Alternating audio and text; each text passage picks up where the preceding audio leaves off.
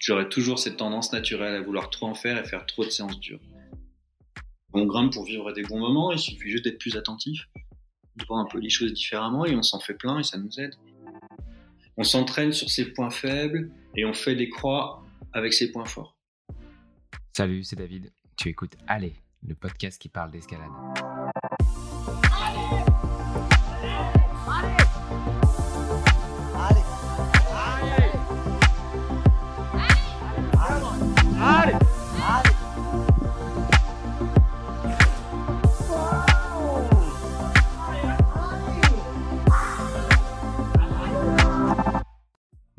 Moins pour grimper plus fort. C'est l'idée que défend Fred Vionnet, un moniteur et entraîneur d'escalade basé en Haute-Savoie.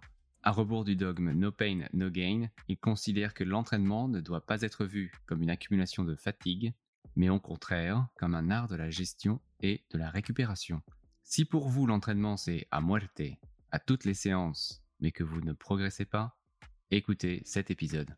Fred est aussi l'auteur du livre Le mental du grimpeur, avec Léo de Chambou aux éditions Glénat.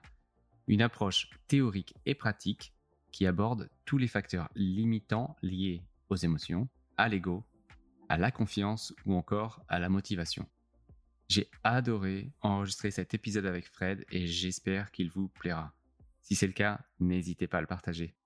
Allez, bonne écoute. Eh ben, salut Fred, merci euh, d'être, euh, d'avoir euh, accepté mon invitation sur ce podcast.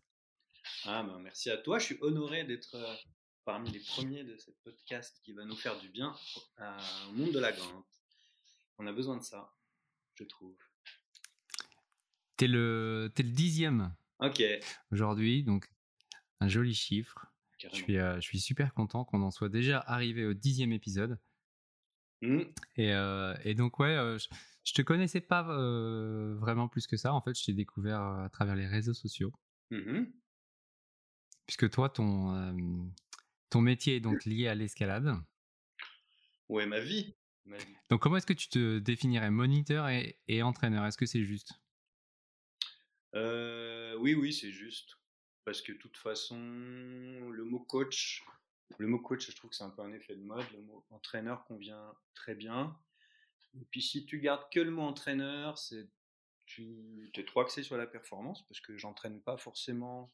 Enfin non, je voilà, tu vois, je n'encadre pas forcément des gens qui veulent aller vers la performance, même si c'est une part euh, qui se réduit de plus en plus de ma clientèle. Mais j'aime bien aussi euh, encadrer des gens qui ont plus une optique loisir et découverte. Donc oui, entraîneur et moniteur, c'est bien, je trouve. Cool. Aujourd'hui, ça va être un, épisode. On va pas, pas mal parler d'entraînement, je pense. Euh, moi, je suis un peu une bille en entraînement, d'ailleurs, je t'en parlerai. Ouais. Euh, mais euh, je voulais d'abord te parler de, de Lattice, puisque toi, tu étais, en, étais en Angleterre, je crois, la semaine dernière, et tu es allé voir nos amis de chez Lattice Training. Ouais, ouais, ouais. Est-ce que tu peux nous raconter ça un peu? Bah du coup j'étais là-bas pour, pour visiter ma belle famille. On n'était pas loin de Chesterfield où ils sont basés, c'est juste au sud de Sheffield. Et moi je vais bientôt proposer des tests physiques euh, à ma clientèle. Du coup, j'ai plein d'interrogations, tu échanges avec quelques collègues, mais je me suis dit c'est quand même trop bête de pas aller voir le top, le top de ce qui se fait pour euh, pour l'expérience, quoi, pour avoir des billes pour une réflexion. Et euh, du coup, on allait là-bas mercredi et on s'est fait déchirer, couper en rondelles par les tests physiques. C'était c'était vraiment intéressant de voir comment il fonctionne, vraiment, parce que moi j'avais vraiment besoin de retours concrets. Tu vois, le test de force doigt, le test de force bras, et tout ça, et tout ça. Et c'était vraiment bien de voir le côté aussi qui était rassurant, c'est que ça reste des grimpeurs, ils sont un petit peu à l'arrache par certains côtés, pas toujours très organisés. Ça reste assez frais quand même. Tu rentres pas dans un truc, euh, dans un carcan très rigide. Et ça, c'était sympa. On rappelle rapidement ce que c'est euh. Je crois que c'était les premiers à proposer un protocole de test pour les grimpeurs. Mmh. Euh, avec derrière tout un programme d'entraînement euh, personnalisé et ils faisaient ça euh, à distance. Ouais, ils font ça principalement à distance. J'ai l'impression, je suis pas rentré dans le vrai bureau, mais j'ai l'impression qu'ils sont beaucoup à travailler là-bas. Ouais, donc il y a une vingtaine de coachs à ma connaissance. Donc les, les fondateurs, c'est Tom, Tom Randall et Olitor. Ouais. Et derrière, il y a aussi une vingtaine de coachs. Hmm. Donc c'est un gros truc. D'ailleurs, euh, j- ils sont, ils sont un peu leaders hein, de, de, ce, de ce service. Ouais.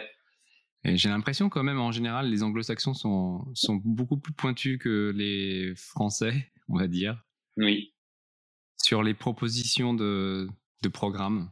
Ben, penses quoi? euh, Alors, ils sont beaucoup plus pointus au niveau marketing, ça c'est sûr. C'est pas forcément un compliment de ma part, mais parce que tu as vu, ils sont très agressifs. Hein. Le nombre de, de vidéos sur YouTube et tout, ça c'est hallucinant. Et après, euh, au niveau du contenu, donc le fond, pas la forme. Oui, ils sont pointus, mais finalement, ils n'ont pas tout inventé. Hein. Moi, plus je plus je creuse, plus je regarde un peu ce que font tous les autres, plus je me rends compte que c'est quand même Eva Lopez qui a mis beaucoup de choses en place, finalement. Ouais. Donc, si j'avais un petit conseil à donner à ceux qui veulent vraiment se mettre dans la prépa physique escalade pure et dure, particulièrement pour la force doigt, c'est de lire Eva Lopez sur son blog qui est une version anglaise. C'est le bordel, hein. il y en a partout, c'est un peu tout mélangé, c'est très dense, mais c'est très riche. Et du coup, chez Lattice, oui, ils sont pointus, mais pour moi, à la base, ça reste Eva Lopez. Eva Lopez, c'est notamment elle qui a défini les protocoles de, suspension sur poutre, ou en tout cas qui les a euh, rationalisés. Et c'est un peu les protocoles les plus suivis actuellement, non? Oui, c'est ça. En fait, tu te rends compte que tout le monde s'est un peu inspiré de ça. Et puis avant ça, elle a fait vraiment une étude, euh, une analyse de l'activité qui est intéressante pour euh, ensuite arriver à ces protocoles. C'est ça. Tu vois, avec de l'intermittent, des suspensions de globalement 7 secondes. Voilà, qui sont un peu l'équivalent d'un ou deux mouvements, ça dépend. Ça dépend comment on considère les choses. Mais on est dans des choses très pointues, mais qui sont toujours malgré tout sujettes à interprétation et lesquelles on peut discuter. Mais ça, c'est sympa. Il n'y a pas qu'une vérité, heureusement. Quand tu étais donc chez Lattice, tu as fait le, as fait toute leur batterie de tests. Il y en a un qui est, euh, qui a l'air assez, Oh. assez terrible. Oh là là. Donc c'est cette euh, suite de, comment on peut dire, sus- c'est pas des suspensions parce que tu es sur les pieds, mais tu tires en fait pendant 5 Ouais, minutes euh, avec 3 secondes de repos. C'est du 7-3. Tu tires autant que tu peux pendant 7 secondes, tu te reposes 3 et tu fais ça 24 fois. Et c'est une position qui est assez particulière parce que tu dois vraiment avoir le bras tendu, fléchir un peu les jambes. C'est ça que je voulais voir en fait. C'est pour ça que j'ai. Et euh, tu pends ton corps en pliant tes jambes. C'est une coordination un peu bizarre pour aller jusqu'à la limite d'ouverture de tes doigts. Tu vois ce que je veux dire? Tu tires vers le bas. Donc moi, ça, je Ouais. pense que je l'ai pas très bien fait. Et puis oui, ça. T'es pas en semi-arqué. Tu choisis la position de doigt que tu veux et il ne teste qu'une position. Ça, c'est très intéressant aussi. Moi, je vais pas faire comme ça. Je vais essayer de viser plus la polyvalence des préhensions. Je trouve ça intéressant. Et euh, donc, tu dois tirer autant que tu peux. Et ce qui était assez drôle, c'est que bon, ça le détruit. Hein. Il y a des choses avant, il y a beaucoup de choses après. C'est qu'à un moment, je me dis, mais je vais pleurer. Et là, juste le gars me dit, tu peux pleurer si tu veux. C'était trop drôle. Donc je pense que j'étais pas le premier à dire non mais j'en chie trop, je vais pleurer.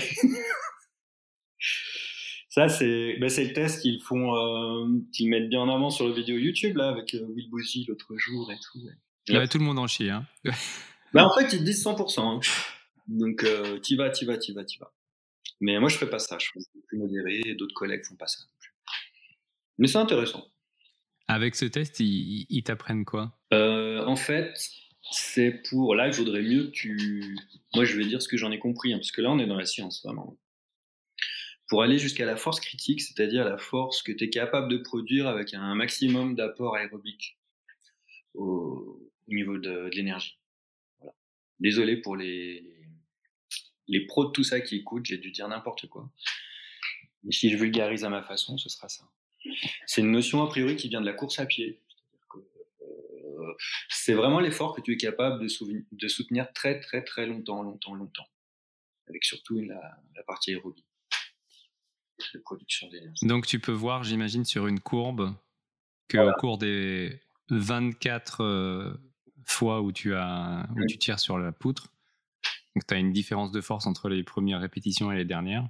C'est ça. Bon, en fait, il y a assez vite un plateau qui se crée, mais, euh, mais ça a ses limites. Tu vois, quand on voyait ma courbe, euh, un, moment, je- un moment mentalement, j'y étais pas. hein, parce que vers la fin, vers les trois ou quatre dernières suspensions, j'ai remonté. J'ai réussi à donner plus. C'est un test scientifique, parce que là-bas, ils sont très, très, scientifiques, mais malgré tout, tu vois, euh, j'ai réussi à remonter vers la fin, ce qui n'est pas logique, en fait. Et je crois que j'ai vu un truc euh, récemment, un peu comme ça, où il montrait que en criant, on pouvait justement ah un petit peu grappiller de la force, quelques, quelques newtons de force. mais ce qui est sûr, c'est que moi, il y a un truc tout bête, au-delà de ça, le fait, je parle relativement bien anglais, mais pas assez, et le fait, ces encouragements me déconcentraient un petit peu parce que j'essayais d'interpréter un petit peu ce qu'il me disait, tout ça. Donc, ouais, cri, euh, on reste dans la grimpe, hein. on n'est pas dans du 100% rationnel. Ça, ça m'a rassuré du coup aussi. Parce qu'ils ont des gars qui font des tests derrière, des choses comme ça. C'est très scientifique. Mais j'ai pas encore reçu les résultats d'ailleurs. Hein. Mais je les connais, hein. je connais les grandes lignes. Ok, donc la suite, c'est qu'ils vont te proposer un programme adapté? Non, non, non. Ils ont bien vu que je venais. Euh, j'étais clair avec eux. Hein. Je me suis présenté en tant que collègue français qui venait voir comment ils travaillaient, que j'avais un projet de test, que j'avais un projet, tout ça. Et du coup, euh, j'ai même pas fait tous les tests. Il y avait des pompes, des trucs comme ça, mais ça me fait mal au dos. Euh. Et puis, en fait, ce qu'on a fait normalement, tu le fais en 3-4 jours. Ils nous ont sorti le full package. Donc, essayer de faire 3-4 jours en une fois, non, ça marche pas trop. On a eu des courbatures terribles. Ok, bon bah de bons souvenirs de ce passage euh, très, chez Très enrichissant, très très enrichissant. Ça, tu sais, j'ai écouté ta podcast avec Hervé Di Domenico, c'est ça, hein ouais. Pas écorché son nom. Ouais. Euh, qui, disait qu'il manquait de l'échange entre entre pros sur les méthodes d'entraînement. Moi, c'est un manque que j'ai vraiment, que je suis en train de combler en créant petit à petit un réseau. Et là, le fait d'aller chez Lati, soit tu au niveau euh, expérience et éléments de réflexion, tu tu prends énormément. C'est très, très intéressant. Et, euh, et, eux sont euh, ouverts au, partage plus que, plus que dans l'Hexagone, tu dirais? Je. Je sais pas. En fait, ils sont surtout très en avance. Donc, on va être positif et on va dire que nous, on est juste un peu derrière. Et comme je, te, je l'évoquais juste avant, moi, je suis en train de me créer un réseau de collègues qui sont passionnés et qui aiment échanger là-dessus. C'est peut-être juste qu'on est un petit peu en retard et que et que ça va venir, quoi. Ah bah, il faut espérer pour le, pour le bien de, de l'escalade. C'est ce que disait euh, Hervé d'ailleurs dans cet épisode. Ouais, ça m'a vraiment fait plaisir d'entendre ça. Mais moi, il y a des collègues de, de PC Training là, sur, euh, sur Grenoble avec qui on échange de plus en plus. Il y a, Alexis de PC Training? Ouais, c'est avec Alexis surtout que je discute. Et c'est génial parce qu'il y a totale transparence. Quoi. Du coup, tu gagnes un temps énorme. Et ça va venir en France, il n'y a pas de raison.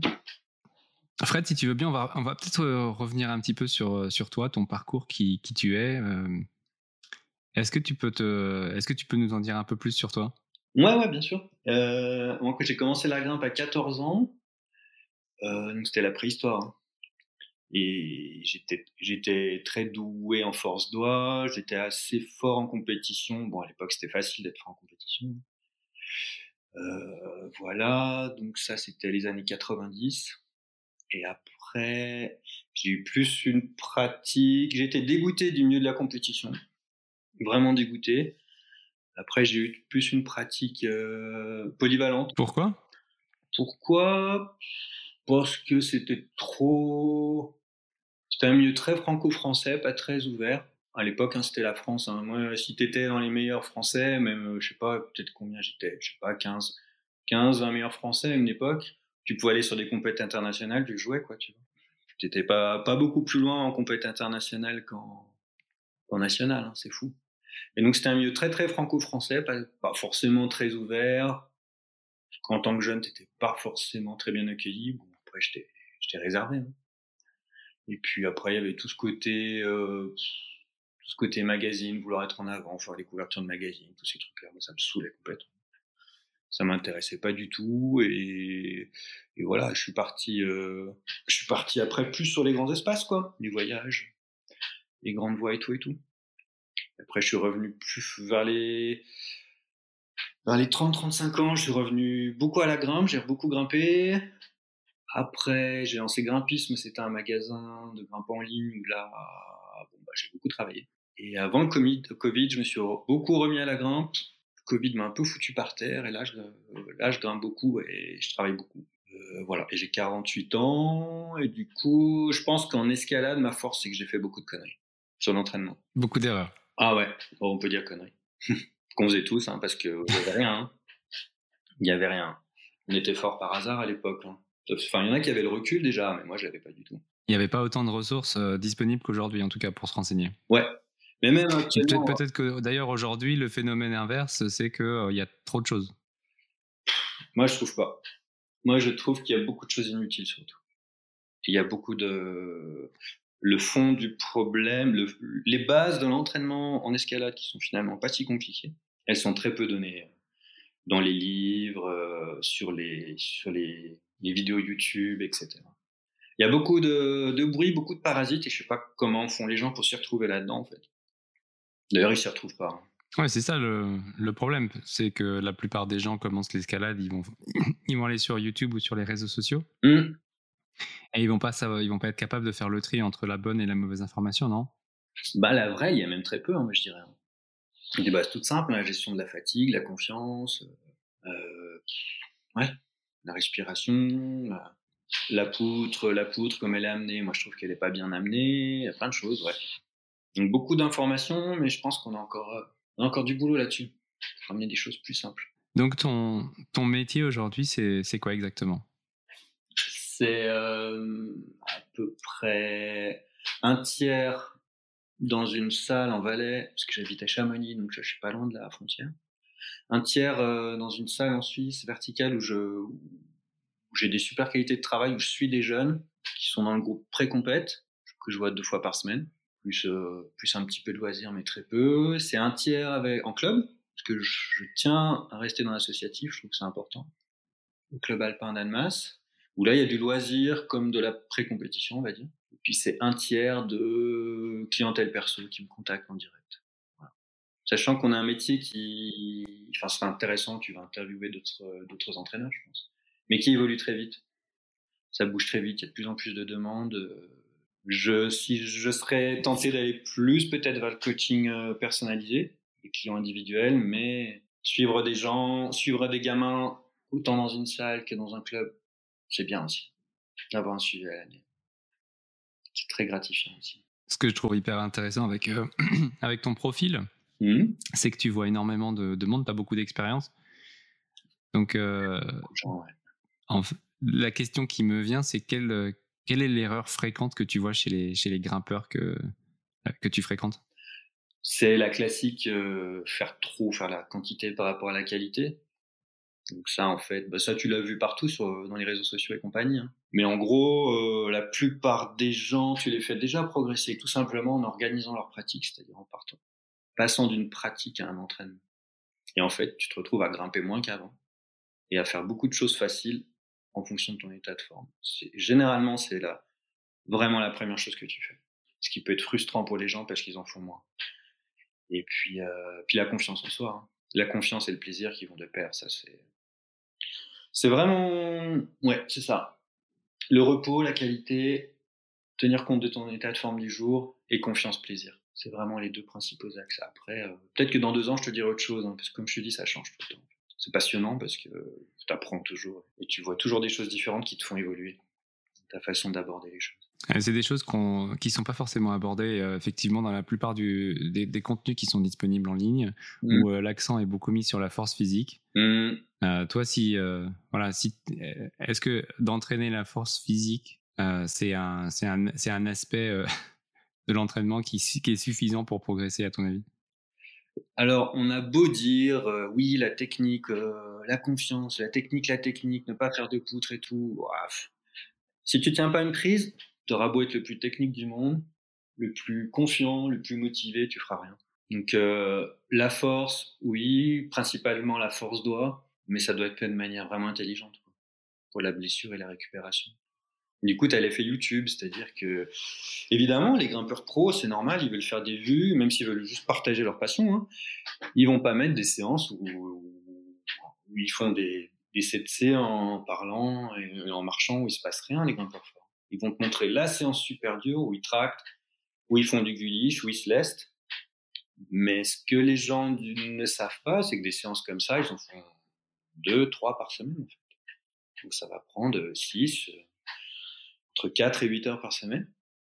Et tout le reste, ce sera des choses où ils prennent soin d'eux. Quoi. Ils sont à basse intensité, du facile, de la mobilité, de la précision, etc., etc.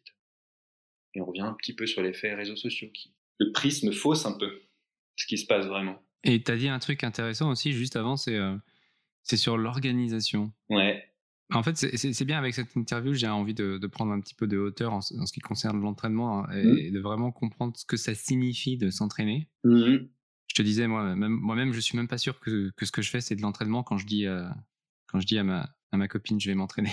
Mmh. Parce que j'ai, en fait, j'ai pas d'organisation. Et pour toi, déjà, c'est quoi en fait Ça veut dire quoi s'entraîner?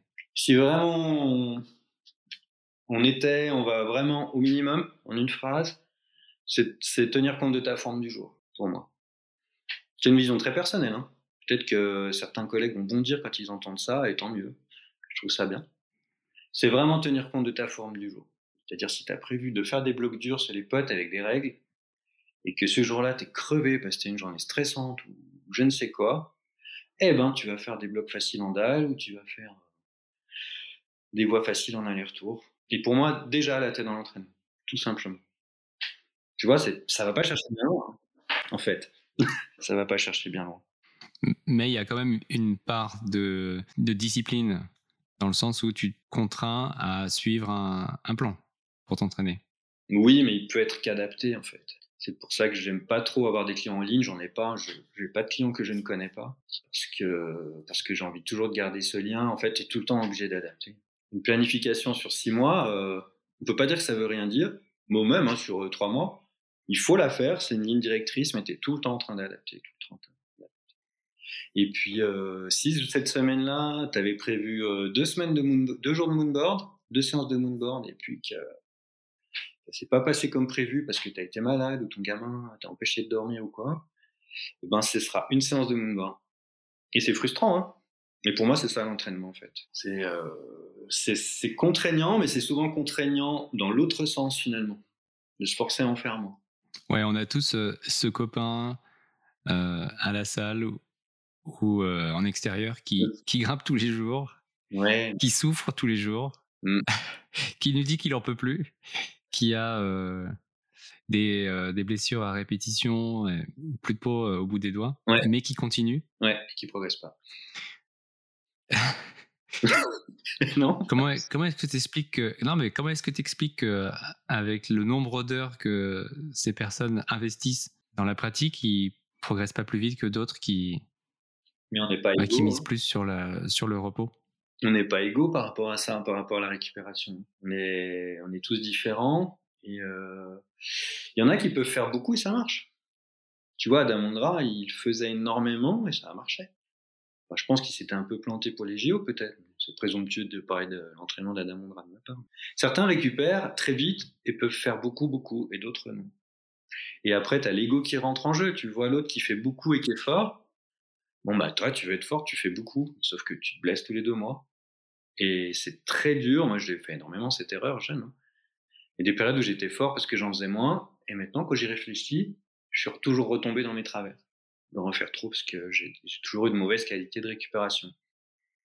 Les, si on caricature, tu as les personnes euh, qui peuvent faire beaucoup tout le temps et qui peuvent faire des choses dures souvent, et puis il y en a qui peuvent faire, euh, qui doivent faire peu, beaucoup se reposer, mais quand ils sont en forme, ils peuvent faire aussi très dur. Ce sera moins souvent. C'est très caricatural ce que je te dis, mais ça c'est intéressant de savoir euh, comment on se comporte pour ça, il faut, il faut noter, quoi. Il faut avoir un petit carnet et puis avoir un peu de recul sur comment on récupère. Ah ouais, ouais ça me fait penser à, à, un peu une tangente euh, sur ce sujet, c'est l'âge. Euh, moi, j'approche des 40 ans. Toi, tu, tu me dis que tu en as 48. 48. Et puis, euh, bah, tout ce, tout ce qu'on voit passer sur les réseaux sociaux, c'est des, des machines de, de 15 ans, 17 ans, 19 ans. Ouais.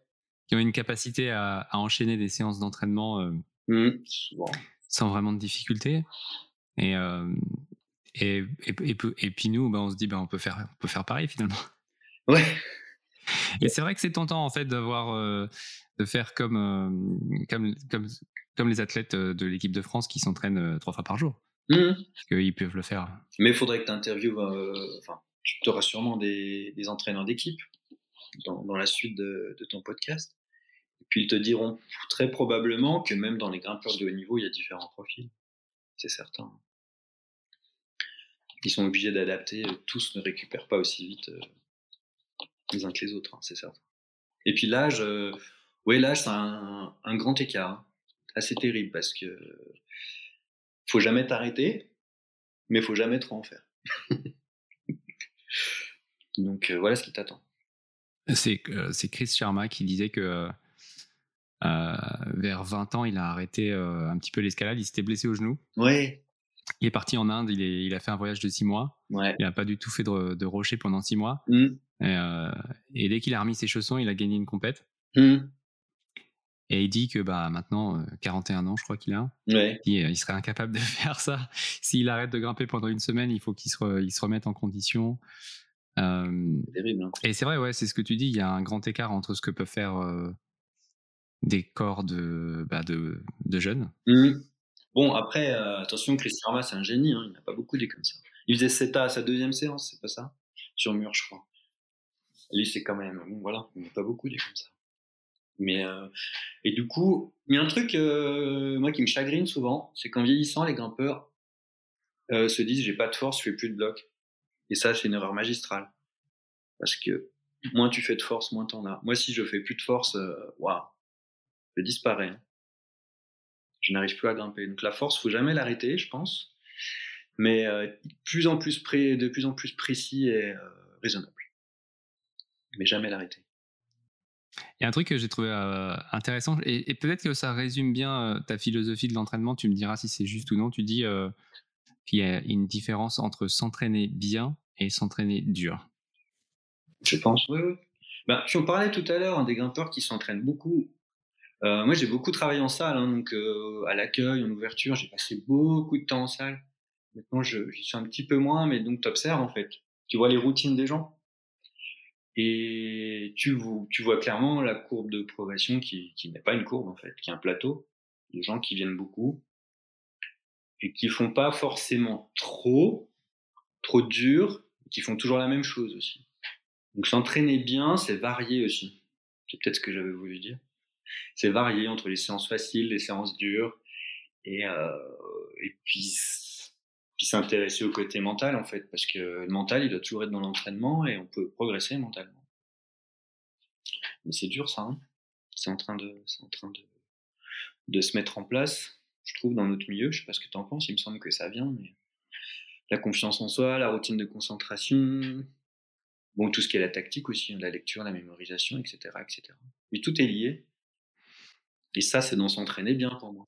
Ouais, ouais, on y vient doucement effectivement à la préparation euh, mentale. Ça vient un petit peu euh, aussi doucement dans tous les sports maintenant. Euh, Mmh. Tu as des sports un peu plus mainstream. Mmh. je pense à, au football, à la natation, où il y a de la préparation mentale. Ouais, trail aussi, ça m'avait surpris à l'époque, mais maintenant je comprends. Je comprends vraiment pourquoi. Mais après, moi, ce que je trouve un petit peu. On dit préparation mentale, mais pour moi, donc je suis pas préparateur mental. J'ai des billes, j'ai fait une formation là-dedans, mais euh, le mental, en fait, il est tout le temps là finalement. Autant euh, parce que quand tu vas faire ta séance de poutre super dure avant de faire ta suspension, ben, il faut que tu sois présent, il faut que tu visualises, que tu sois prêt à forcer au maximum. A une petite routine de concentration. Quand tu vas faire du facile pour te, pour changer les idées, récupérer, ben là tu peux travailler ton mental avec ton relâchement, ta précision, être plus sur le côté plaisir. Plus qu'une préparation, à mon avis, c'est tout le temps là. Hein c'est lié à l'entraînement, toujours. Toujours avoir, euh, être conscient de ce que tu fais et concerné, concerné par ce que tu fais, c'est plutôt ça. Ouais, être en pleine conscience, être euh, concentré sur ce qu'on fait. Tu vas encore un peu plus loin, ouais. Mmh. Et alors, je rebondissais juste sur euh, ce qu'on disait sur le fait de s'entraîner bien, s'entraîner dur. Mmh. C'est vrai que euh, moi, et pas forcément dans les interviews, mais dans ma vie de grimpeur, toutes les personnes très fortes à qui, qui j'ai demandé mmh. en fait, c'est quoi ton c'est quoi c'est quoi ton plan pour t'entraîner? Et toutes les personnes disent moi j'identifie mes faiblesses, c'est ce que je fais. Ok. J'identifie mes faiblesses et je les corrige. Ouais. Après. Euh, T'en penses quoi? J'en pense j'en pense que déjà il faut savoir quelles sont ses faiblesses. C'est pas toujours si évident. C'est pour ça que je veux mettre en place des tests physiques. Et je pense aussi que croire que travailler uniquement ses points faibles, c'est une erreur. Ah, c'est Alex Honnold qui a une, dit phrase fantastique l'autre jour par rapport à ça. On s'entraîne sur ses points faibles, c'est une traduction, hein, et on fait des croix avec ses points forts. J'ai trouvé que c'était fantastique. Il faut jamais lâcher ses points forts. Il faut toujours les améliorer, toujours s'appuyer dessus, en comblant, en comblant les points, les points faibles. Mais il faut savoir ses points faibles. Hein. Et après, quand les points faibles sont la confiance en soi, euh, c'est pas toujours simple de l'admettre. Ou un excès de confiance en soi, c'est encore moins, moins simple à, déceler, à, déceler, et à, et à admettre. Et ensuite, à, essayer de, d'améliorer. Et, et, là, je trouve aussi d'où l'intérêt de grimper euh, et de s'entourer de personnes euh, qui sont bienveillantes mmh. et d'avoir des échanges constructifs avec des gens mmh. euh, qui sont capables de d'identifier des faiblesses pour toi parce que c'est pas toujours facile de, de les admettre soi-même. Ouais, ouais, ouais. Et aussi l'aide des autres, le rapport des autres. Ça, c'est un truc sur le, un aspect sur lequel on a encore beaucoup de travail dans, dans notre communauté, je trouve. Faut pas hésiter euh, à, bah, mec, ma compagne, on se soutient beaucoup. Par exemple, on sait quelle séance doit faire l'autre, sur quoi, qu'est-ce qu'il doit mettre en avant, à quoi il doit faire attention, quel état d'esprit il doit avoir. Et puis tu le rappelles à l'autre, tu t'aides, tu t'entraides. On en revient à l'esprit de cordée, hein. un peu old school, mais toujours dans le soutien, bienveillance. Et c'est aussi vraiment lié à un travers qu'on a dans notre société, c'est la notion d'échec, je trouve. Parce que finalement, euh, pourquoi souvent on a peur quand on veut essayer une voie? C'est parce qu'on a peur de l'échec. Mais l'échec, c'est pas tomber, quoi. L'échec, c'est abandonner. Ça, c'est une phrase à la con de développement personnel trouver sur Facebook, mais elle a du sens quand même. Donc, euh, la bienveillance. Et euh, quand, quand une personne essaye les choses à fond, eh ben, c'est bien. Faut la soutenir. Il faut pas la fracasser. Et il faut toujours se soutenir. Ça, c'est vraiment important, je trouve. Et euh, pour moi, j'aime bien dire à mes clients que pour moi, réussir, c'est tout donner et dans l'idéal, aller jusqu'à la chute sans tomber. Grimper plus possible dans l'instant présent, que tu quittes la chaîne, que tu rétablisses, ou que tu te retrouves sur les pads sans avoir eu le temps d'y penser ou pendu au bout de ta corde.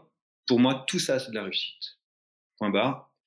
Et euh, analyser, savoir, euh, essayer accepter, faire mieux pour la suite. Mettre, des choses en place pour faire mieux pour la suite. Pour moi, ça, c'est réussir. Ça, c'est un truc qu'on a vraiment besoin de changer dans notre communauté, je pense. La notion d'échec. Je me demande si c'est au-delà de la communauté, si c'est pas aussi un travers un petit peu euh, un petit peu français. D'avoir. d'avoir euh, cette espèce de phobie de, de l'échec mmh. qu'on nous apprend très tôt euh, mmh. à l'école. Il faut, il faut surtout pas redoubler, il faut avoir son bac, il, mmh. faut, il faut réussir aux examens, etc. On n'a pas le droit à l'erreur. Ouais, je suis complètement d'accord avec et c'est un peu aussi la vieille école de, de l'entraînement, quoi. Aussi, euh, pas, pas nécessairement dans l'escalade, mais un peu dans tous les sports, où on va accorder beaucoup d'importance au fait de gagner. Ouais. Et on a la chance d'avoir un sport qui n'est pas forcément compétitif. Ça, c'est une force, je trouve. Parce que euh, moi, entraîner un compétiteur, ça m'intéresse pas du tout. Intéresser un grimpeur qui veut progresser dans sa grimpe, apprendre des choses sur lui pour être un meilleur grimpeur, et que ça aboutit à des bons résultats, là, ça m'intéresse. La notion d'échec, elle est vraiment à, revoir, je trouve, dans notre société. Si j'avais euh, réussi dans tout ce que j'ai tenté, ce serait impossible. faut essayer, faut tenter, et puis on apprend. Toujours. Il faut accepter quand ça marche pas. Moi, je te disais, il y a un truc, euh, enfin, sur l'entraînement, je suis, euh, je suis un peu une bille. je pense qu'il y a un truc que je fais très mal, c'est euh, c'est la gestion de, de la fatigue, la gestion de la récupération. Et bah, j'aimerais en fait, j'aimerais bien avoir ton avis là-dessus sur, sur, bah, sur l'état de forme et adapter ses objectifs au ressenti qu'on a Alors là, à nouveau, hein, c'est vraiment ma, méthode de travail hein, qui est contestable.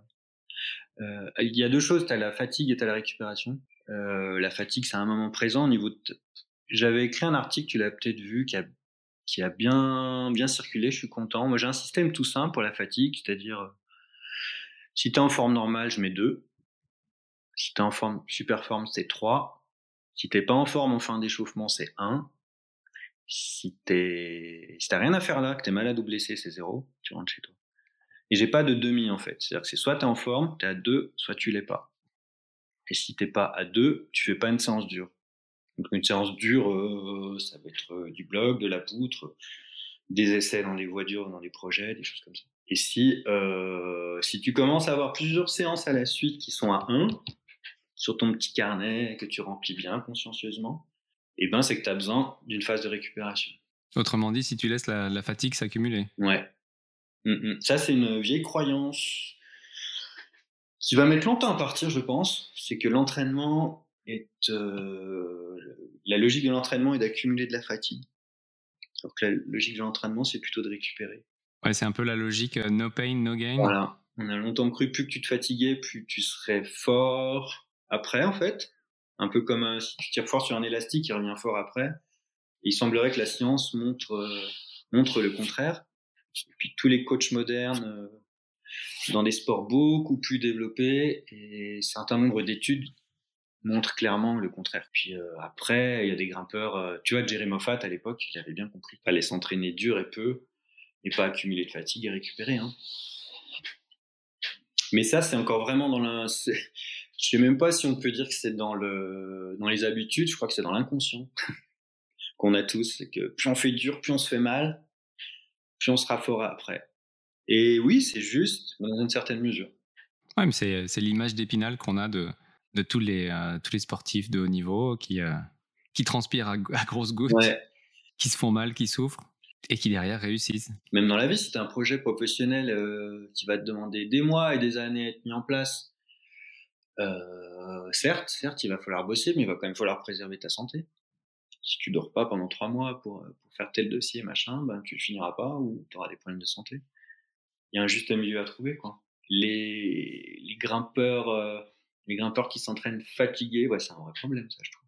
Et, souvent, le problème, c'est aussi un petit peu et c'est ce que tu évoques dans tes billets de blog. Mmh.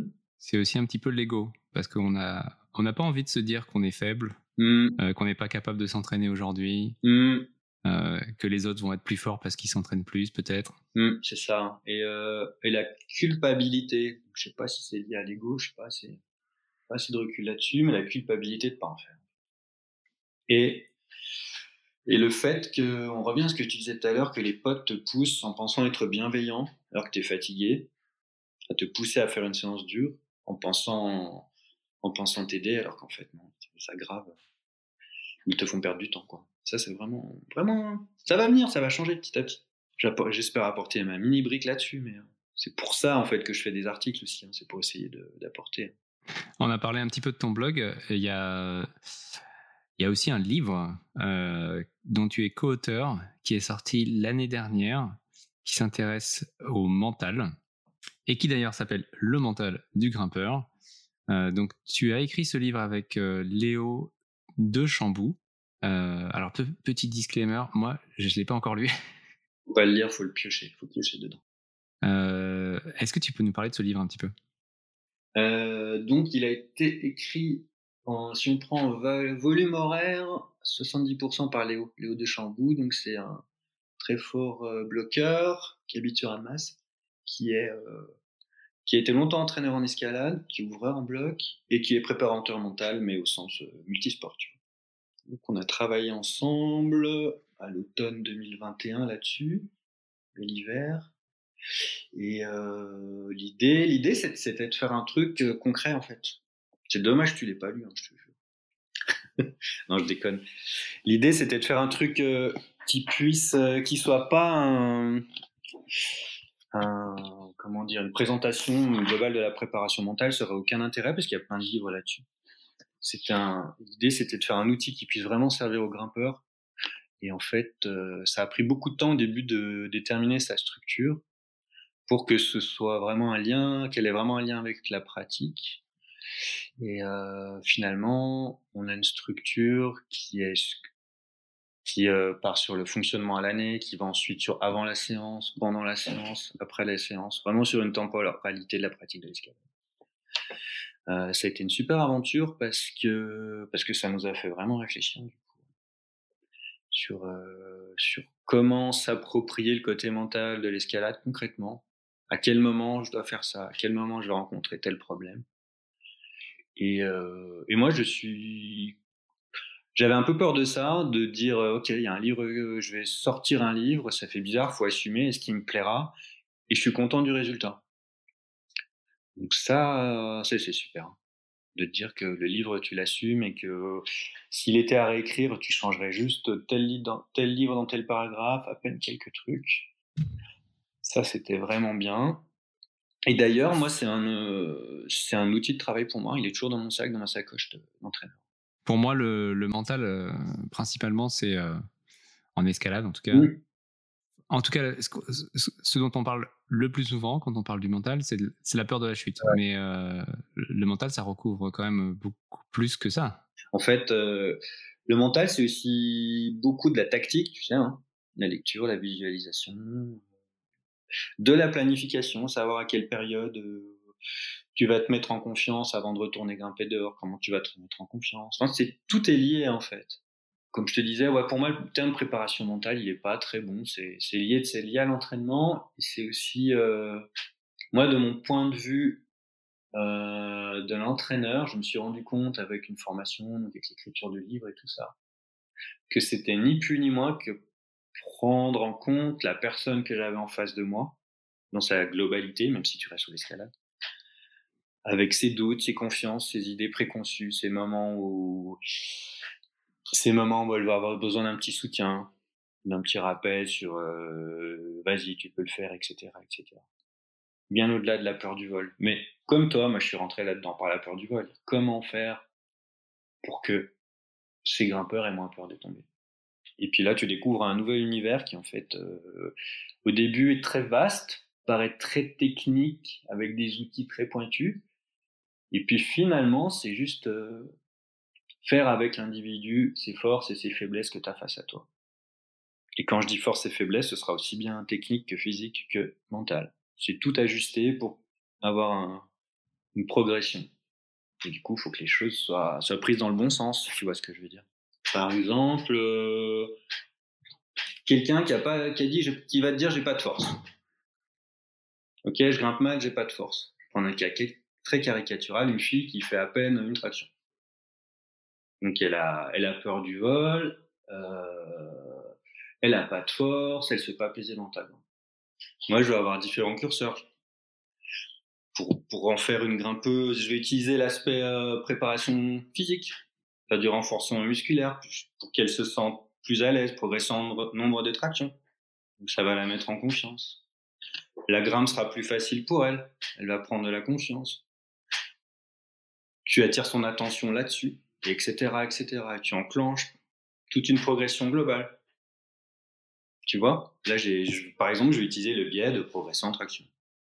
Mais je sais très bien que ça va amener d'autres choses et qui va construire une grimpeuse plus confiante, plus polyvalente, qui se fera plus plaisir et qui sera plus à même de gérer sa progression.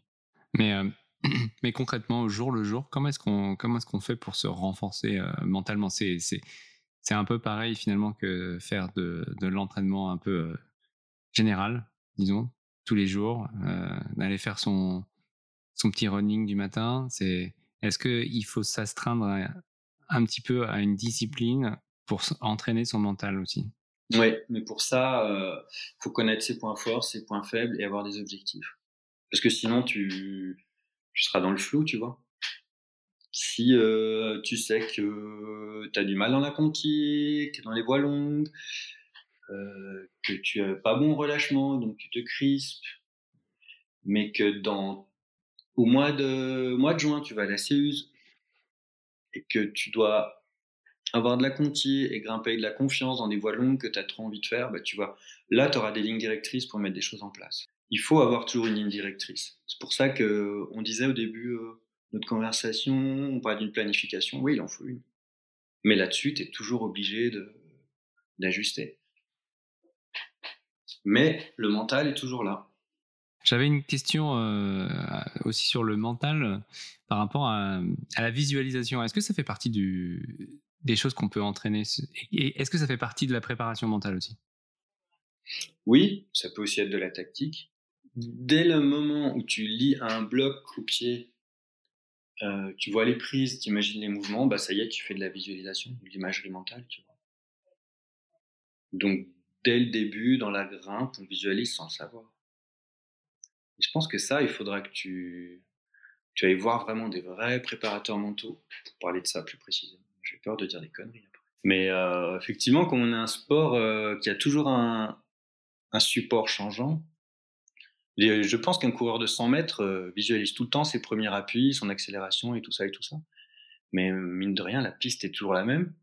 Donc nous, c'est toujours différent. Donc la visualisation, je pense qu'on peut dire qu'elle est encore plus, euh, encore plus primordiale. Et justement, dans le livre de d'Hervé là, il y a une, une, intervention de Jonathan Bellegrou à la fin, qui est très très bien où il parle de, de ce thème. Je trouve ça hyper pertinent avec des mots simples. Et, est-ce que, oui, la visualisation, on en fait tous sans savoir et on mémorisait et mémoriser. Bon, il y a des techniques, hein. mémoire court terme, mémoire long terme, etc., il y a un aspect de la visualisation qui est, euh, qui est hyper important, je trouve, c'est d'être capable, juste en regardant des, des prises, de, de pouvoir se, se, positionner déjà mentalement par rapport euh, aux appuis, par rapport euh, à la longe. Et ça, c'est des choses que font très bien des, des compétiteurs euh, qui sont capables rapidement d'analyser un problème et de s'y projeter. Il y, en a, qui sont meilleurs que d'autres. Hein. Certains ont du mal dans les 3D, dès qu'il faut beaucoup tourner le corps et tout ça, ça tombe du mal. Moi, je sais que personnellement, j'ai du mal, toujours eu du mal à estimer, en lisant une voix, estimer si j'ai la longe pour un mouvement ou pas. Mais euh, c'est vraiment une question, euh, une question qui arrive très tôt quand tu entraînes les gens. Hein. Comment je fais, euh, comment je fais le move, comment je fais pour, comment je fais pour savoir si je vais y arriver ou pas, etc., etc. Mais on a un sport d'expérience aussi, hein, faut pas l'oublier on veut toujours aller vite, apprendre vite, apprendre vite, mais des fois, il faut du temps. Hein. Et puis, il faut avoir connu différents supports. Il. Du coup, toi, euh, comment est-ce que tu vois le, rôle bah, d'un entraîneur dans tout ça pour, euh, une personne qui souhaite euh, progresser? À quel moment est-ce qu'on doit faire appel ou est-ce qu'on est qu'on peut faire appel à un entraîneur? Dès qu'on a Dès qu'on a un plateau, je pense. Et mais ça, tu l'estimes comment? Est-ce que tu l'estimes uniquement avec les, avec les cotations, par exemple? Non, justement, ouais.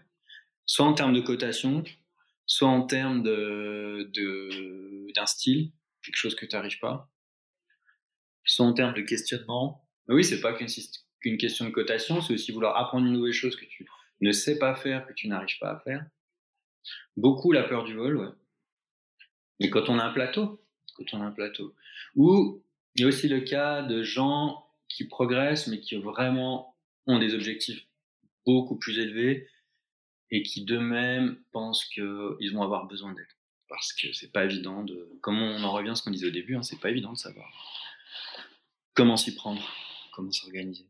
Non, et c'est euh, sur toute cette partie euh, planification notamment euh, qu'un entraîneur est pertinent parce que ça, on peut, enfin, on peut pas vraiment l'inventer à moins d'avoir le recul d'une personne qui identifie tes faiblesses et qui est capable de te dire on va mettre en place les choses sur une certaine période pour pouvoir les corriger au fur et à mesure. Voilà, et c'est tout l'intérêt de notre métier, je trouve, c'est pas de rendre dépendants les gens, c'est au contraire de les rendre acteurs, qu'ils sachent où ils en sont, où ils veulent aller, leur montrer la méthode. Et puis, euh, moi, ça me va très bien que voir des personnes quelques fois, ils prennent conscience de ce qu'il faut faire, et puis après, ils font leur, ils font leur vie. Mais euh, une fois que tu as, une fois que as tes directions. Et puis après, tu as compris quelques curseurs. Comment tu fais pour te t'informer par rapport à, l'entraînement Est-ce que tu vas voir en dehors euh, de l'escalade euh, Avec qui tu échanges pour, euh, pour, pour en apprendre toujours un peu plus? Je fais ce que je peux, j'ai pas assez de temps, c'est très frustrant. Autant donc il y a mes méthodes de travail que, que j'ai toujours pas fini de mettre en place, qui changent tout le temps, qui prennent du temps et voilà. Mais l'été arrive, je vais m'en occuper. Et après euh, l'échange avec les collègues, donc là ça devient de plus en plus. Et ensuite, bah y a chez les Anglo-Saxons, il y a beaucoup de choses quand même. Et puis euh, puis il y a la recherche quoi. Il y a les articles de recherche. Mais euh, voilà, tu es abonné, sur Google Scholar et tu vois plein de choses. Il y a quand même pas mal de publics sur l'escalade hein, qui sortent mais il faut les lire. C'est un jargon scientifique euh, avec des tourneurs de phrases euh, qui sont pas toujours évidentes. C'est de l'anglais. Et après, il faut l'adapter. Et c'est aussi, moi je pense toute la journée à la grimpe, hein, toujours. Hein. Peut-être toujours, tu vois telle personne qui fait ça, tac. Ah oui, mais ça pourrait donner tel exo, tu notes vite fait dans les notes de ton téléphone, que tu remets ensuite dans des notes, puis par exemple, au mois de juin, même juillet, je vais passer beaucoup de temps à reprendre plein plein de notes d'exercices, des lignes et des lignes et des lignes que je vais reclasser, remettre dans mon petit répertoire. On fait tous un peu notre sauce, hein. C'est euh, que le début, euh, c'est que le début tout ça. Ouais, ouais, ok.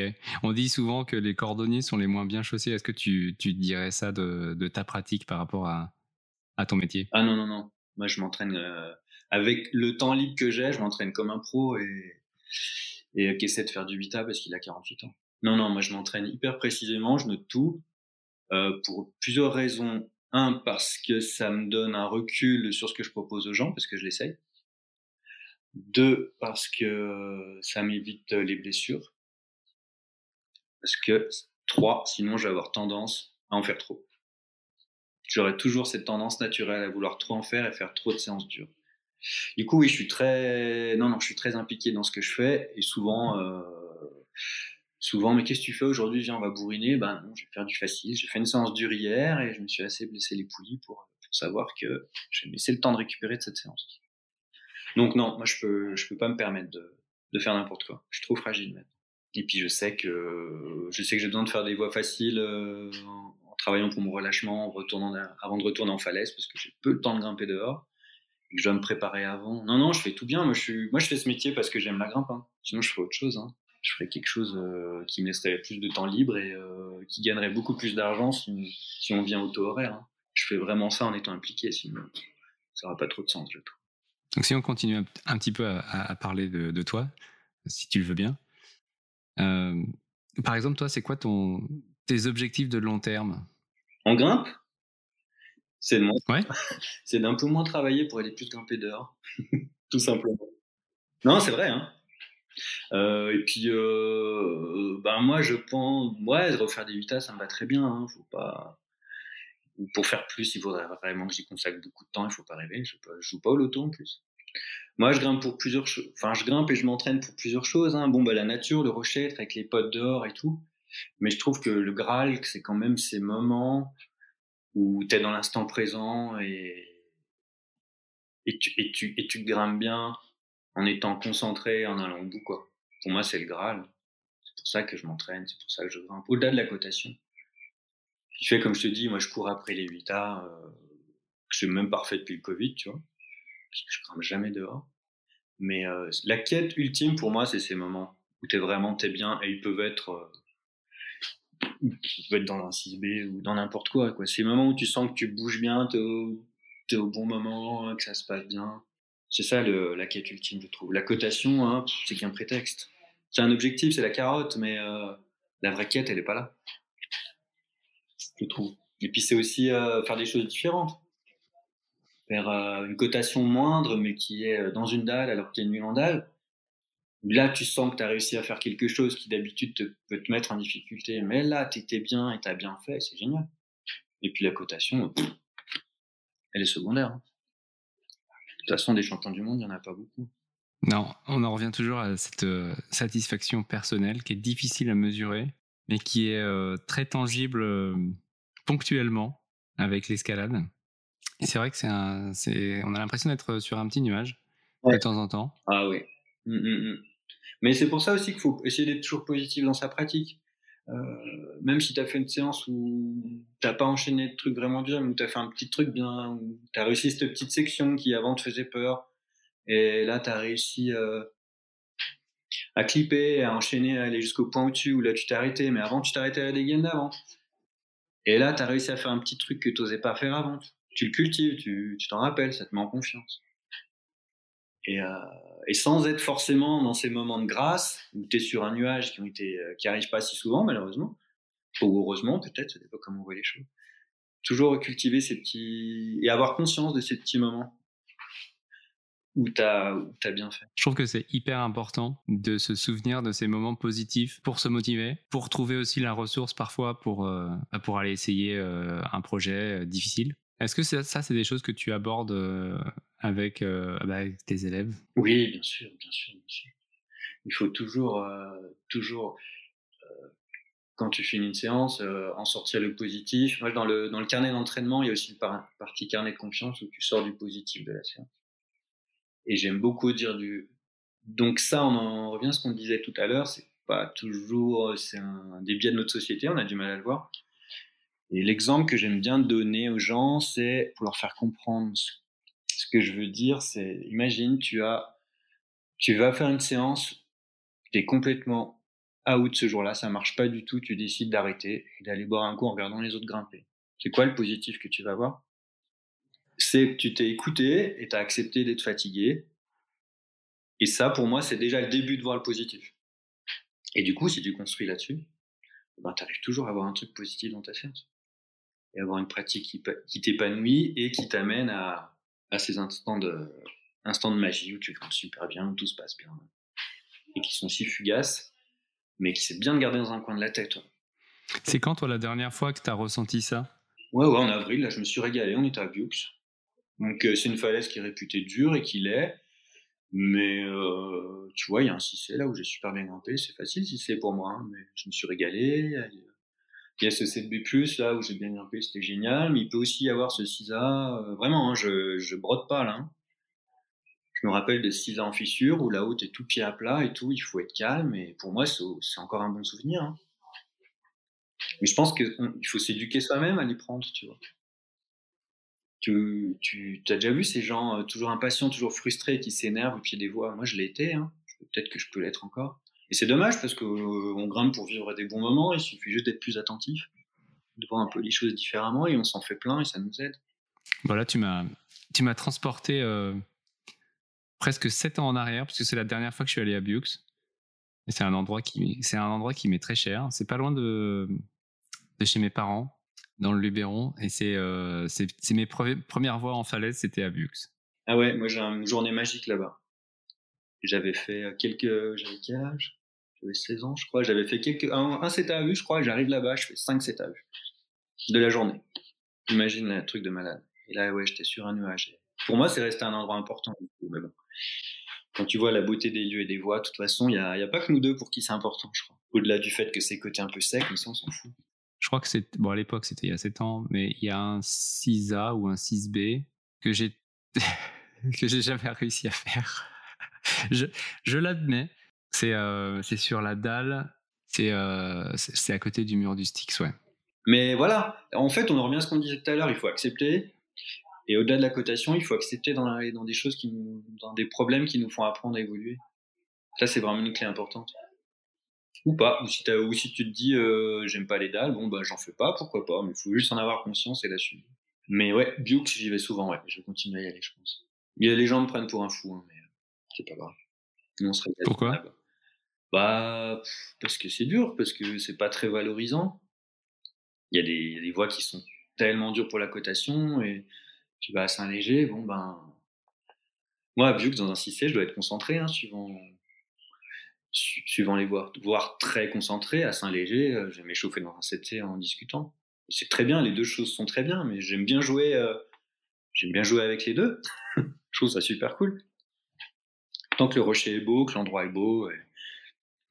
On a parlé d'un état de grâce. Est-ce que, euh, au contraire, tu as un souvenir, euh, euh, disons, vivace d'un jour de frustration ou d'échec?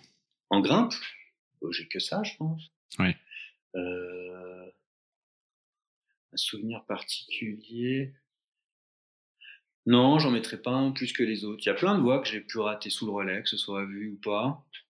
Ah, il y a c'est pas une frustration. Il y a Monnaie de singe, bah, c'est use. Euh, J'étais tombé sous le relais il y a X années. Je pense qu'il y a 7 ans, quelque chose comme ça. Et je sais pas si j'aurai le niveau à la refaire un jour. Du coup, tu te dis que c'est une occasion manquée? Non, j'ai vraiment passé le cap de ça, je pense. Je vais vraiment me donner les moyens pour la refaire, mais je crois que j'ai passé le cap de me dire, euh, j'en suis sûr, même d'avoir encore la frustration. Et ça me permettra, quand je l'essaierai, d'y aller avec le plaisir.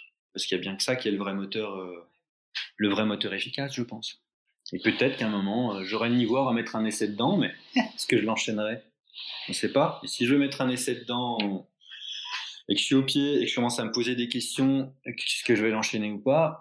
Je vais me mettre des bâtons dans les roues, tu vois. Autant que j'aille l'essayer avec euh, l'idée de jouer, puis de donner le maximum sans attendre du résultat. Et puis on verra. Et puis si c'est dans un 7B au lieu d'être dans un 8A, bah, ce sera dans un 7B, c'est pas très grave. Mais au moins j'aurais essayé. Ouais, parfois, faut peut-être euh, il faut, faut essayer de lâcher la pression, euh, peut-être même venir un peu la fleur au fusil. Bah, parfois, ça, ça soulage d'un poids qui fait que la, on a l'impression que la, gravité est plus forte ce jour-là. Mmh, bah, en étant grimpeur de blow, je pense que tu vois vraiment ce que tu, vis, tu le vis vraiment, je pense. Parce qu'à grimper à blow, toutes les, toutes les séances doivent pas être faciles, non? On y est souvent. Il y a des séances où on se sent super fort et puis on se prend des claques. Ouais. Et au contraire, il y a des séances où euh, on se dit aujourd'hui, je vais faire un peu de circuit, ça va être ouais. Puis en fait, on se surprend. Fontainebleau, c'est toujours des, c'est toujours étonnant Fontainebleau parce que euh, d'un jour à l'autre, euh, d'un secteur à l'autre, les cotations sont sont bizarres. on, on comprend pas trop ce qui se passe. Et c'est vrai que bah, ça fait relativiser en fait. On se dit mais c'est juste un jeu quoi. Et c'est déjà bien de pouvoir être dehors et de pouvoir en profiter. Et tu dis qu'il y a des jours où tu vas bien grimper alors que le physique n'est pas forcément là, c'est ça que tu disais? Bah, Par rapport à la cotation à afficher, ouais, tu te dis, bah tiens, aujourd'hui, j'aurais pas pensé pouvoir faire ça. Mmh, mmh, mmh. Et tu remarques que euh, chez les grimpeurs durs qui font des projets extrêmes, souvent ils enchaînent quand ils ne pensent pas qu'ils vont l'enchaîner. Bah, tu as eu une podcast, enfin dans tes podcasts, je sais pas tout écouter, mais tu as déjà eu des cas là-dessus, dans tes épisodes précédents? Ouais, Ouais, le cas euh, récent, c'est Swana Bjarnason, euh, qui a, dans l'épisode 4, qui a enchaîné un projet euh, alors qu'elle était, alors qu'elle avait abandonné. Elle avait dit à tout le monde, bon, bah, j'abandonne, laisse tomber, je vais chercher les dégaines.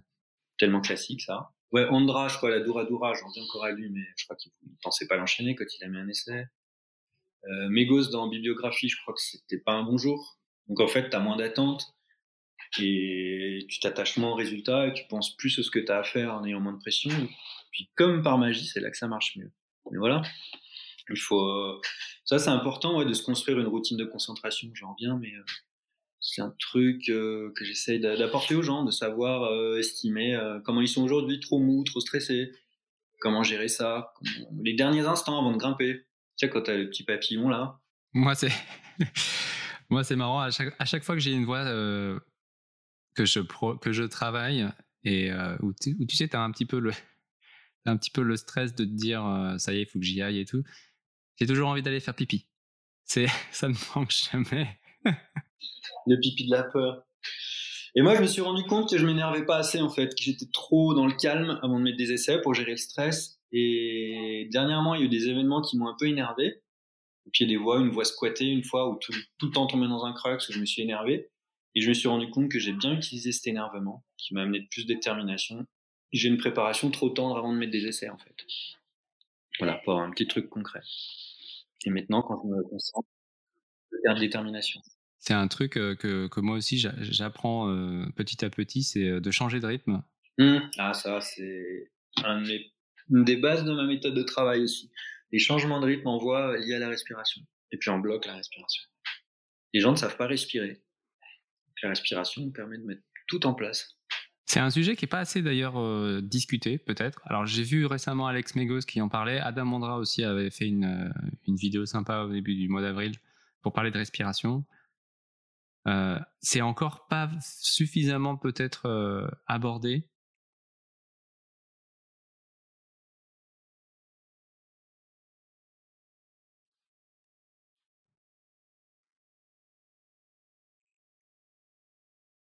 C'est très sous-estimé encore, je pense, par la plupart des, euh, grimpeurs, même qui, euh, qui sont dans le huitième degré.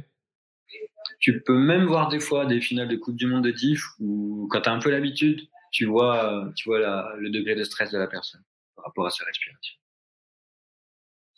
Quand tu as un peu l'habitude. Donc, t'imagines si même eux euh, ont des, des, problèmes des fois à la gérer, imagine pour nous, les grimpeurs lambda. Mais oui, c'est, pour moi, c'est vraiment un, levier euh, important et très efficace dans, dans, la, progression que j'amène aux gens. Pour, euh, pour améliorer sa respiration, est-ce que tu as des, as des choses à recommander? Par exemple, pas, d'aller courir ou de faire des, faire des sports où la respiration est importante, la natation, le yoga. Est-ce que toi, tu as des, as des recommandations là-dessus? Absolument pas. De toute façon, j'ai jamais réussi à respirer en, en, nageant. C'est toi que tu m'as jamais vu nager. Non, non, je passe que par la grimpe. Et puis, un peu de cohérence cardiaque, oui. donc là, de la respiration ventrale et de se mettre dans l'instant présent. Mais par d'autres sports, non. Si, bah, en fait, si, finalement. Enfin, je parle de la respiration d'effort, c'est-à-dire quand tu es dans une section dure, respiration thoracique, tu souffles à chaque mouvement. Et là, l'image, c'est quand tu cours vite, oui. Mais je n'incite pas les gens à faire d'autres sports. Il faut avoir une condition physique, c'est sûr, mais.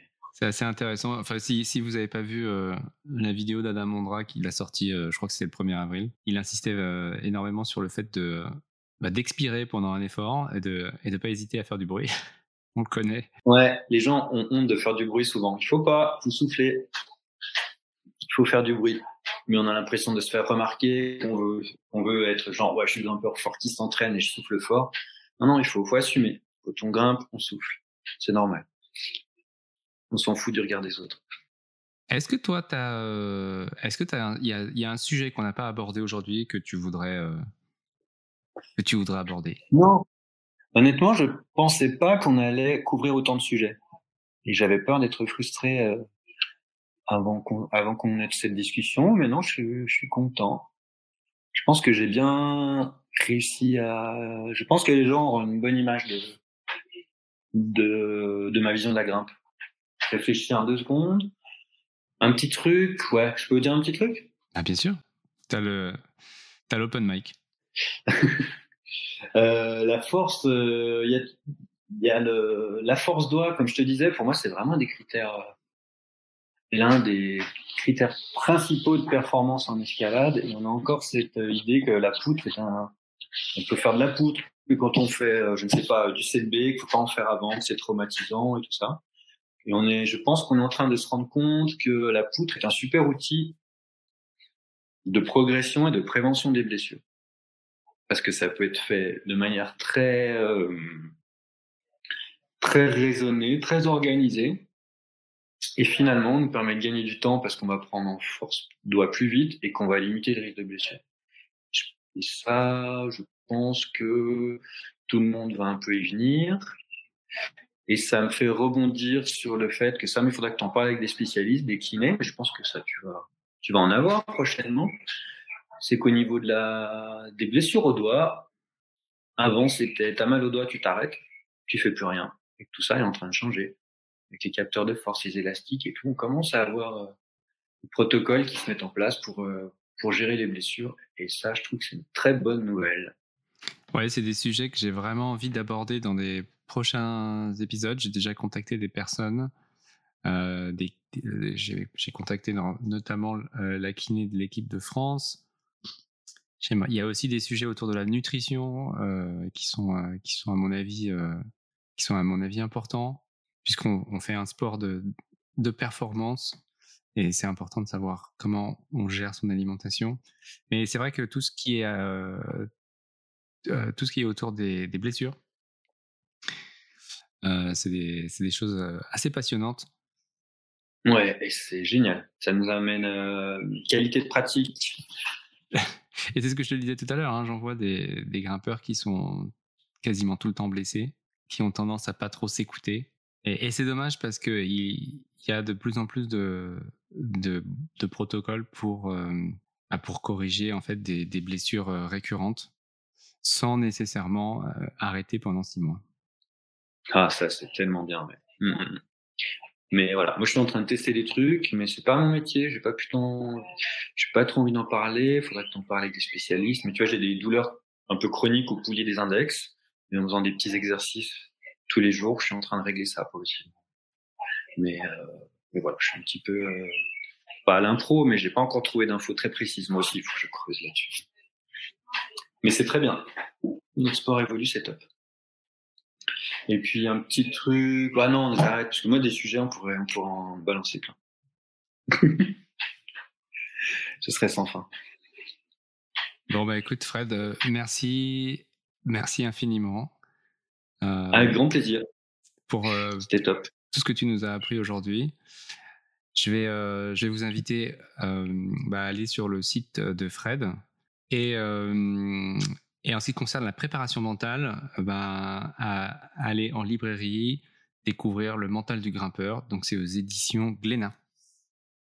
C'est ça, c'est ça. Et j'espère qu'il aidera beaucoup de grimpeurs. Il a été fait dans cette optique pour partager et aider. Eh ben super. Merci beaucoup Fred. Eh ben, à la prochaine et bonne suite. Voilà. J'espère vraiment que cet épisode t'a plu. Si c'est le cas, partage-le avec tes potes et pense à laisser une appréciation, par exemple sur Apple Podcast. Tu peux m'envoyer un message sur Instagram, allez podcast, ou par mail, allez.podcast.gmail.com.